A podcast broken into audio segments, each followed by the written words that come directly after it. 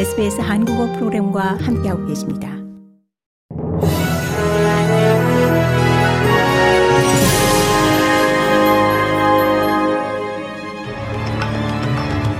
(2023년 11월 22일) 수요일 오전에 SBS 한국어 간추린 주요 뉴스입니다. 크리스 보웬 호주 기후변화부 장관이 이 다음 주 아랍에미리트 두바이에서 열리는 제28차 유엔 기후변화협약 당사국 총회에서 더 강력한 기후위기 완화 조치의 필요성을 제기할 것으로 보입니다. 유엔이 최근 발표한 2023 온실가스 배출량 격차 보고서에서는 이 각국이 기후 변화를 제한하기 위해 제시한 약속을 이행하더라도 이번 세기 말까지 지구 기온 상승폭은 이 섭씨 2.9도에 달할 것으로 예상됐습니다. 이는 지난 2015년 파리 협정에서 합의한 섭씨 1.5도를 크게 웃도는 수준입니다. 보웬 장관은 호주가 글로벌 재생에너지 용량을 3배 증가하고 이 글로벌 에너지 효율성 증진 노력을 2배 강화하는 안을 지지할 것이라고 강조했습니다. 호주와 인도가 외교 국방장관 2 플러스 2 회담을 열고 이 양국 간 전략적 파트너십의 중요성을 강조했습니다. 21일 인도에 도착한 페니웡 호주 외교부 장관과 리처드 마스 호주 국방장관은 2021년 9월에 이어 양국 간 두 번째로 열린 외교 국방장관 2 플러스 2 회담에 참석했습니다. 양국은 인도 태평양 지역 내 증가하는 중국 영향력을 견제하기 위한 이 양국 간 군사 협력에 대해 논의했습니다. 앞서 미국과 인도는 뉴델리에서 외교 국방장관 2 플러스 2 회담을 진행하고 안보 결속 강화와 이 자유롭고 회복 탄력성이 강한 인도 태평양 지역을 지지한다는 의지를 재확인했습니다. 웡 장관은 호주가 이 목표를 공유한다고 말했습니다.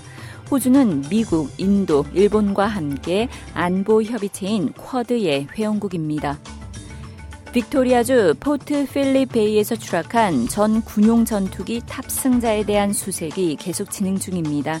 지난 일요일에 발생한 Jetwork Aviation 소속 항공기 추락 사고가 발생한 후 탑승했던 TV 촬영 기사 제임스 로즈와 조종사 스티븐 게일의 흔적을 찾기 위해 사고 지점 수색이 계속 이어지고 있습니다. 빅토리아 주 경찰은 21일 이 사고 비행기 몸통의 큰 부분을 모닝턴 해안에서 발견했다고 확인했습니다. 조사관들은 공중에서의 정확한 충돌 정황을 파악하려 노력하고 있으며 비행기는 일요일 오후 1시부터 2시 사이에 마운트 마사에서 관측됐을 수 있었을 것으로 믿고 있습니다.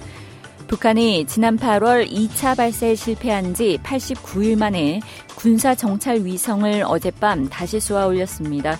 북한의 군사 정찰 위성 발사가 포착된 시간은 어젯밤 10시 43분께로 발사체는 평안북도 동창리 일대에서 남쪽 방향으로 발사돼 이 백령도와 한반도 최남단의 이어도 서쪽 상공을 통과한 것으로 확인됐습니다.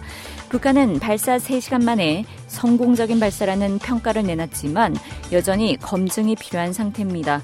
북한이 3차 군사정찰 위성을 발사함에 따라 고국 정부는 9.19 군사 합의의 일부 효력 정지를 안건으로 하는 임시 국무회의를 오늘 주재합니다. 9.19 남북 군사 합의에서 이 대북 정찰 능력을 제한하는 조항의 효력을 정지할 것으로 보입니다. 이스라엘과 하마스와의 인질 석방 협상 타결이 임박했다는 소식이 잇따르고 있습니다. 그동안 협상 중재자 역할을 해온 카타르도 협상이 마지막 단계에 왔다고 밝혔습니다. 여성과 어린이 50명을 석방하는 조건으로 4일에서 5일 동안 교전을 중단하는 방안과 인질 1명당 팔레스타인 수감자 3명을 맞바꾸는 방안 등이 논의되고 있는 것으로 전해졌습니다. 조 바이든 미국 대통령이 인질들 일부를 곧 데려올 것이라고 말한 가운데 이스라엘군은 더 나은 인질 석방 조건을 위해서 압박을 계속할 것이라고 밝혔습니다. 이상이 11월 22일 수요일 오전에 SBS 간추린 주요 뉴스입니다.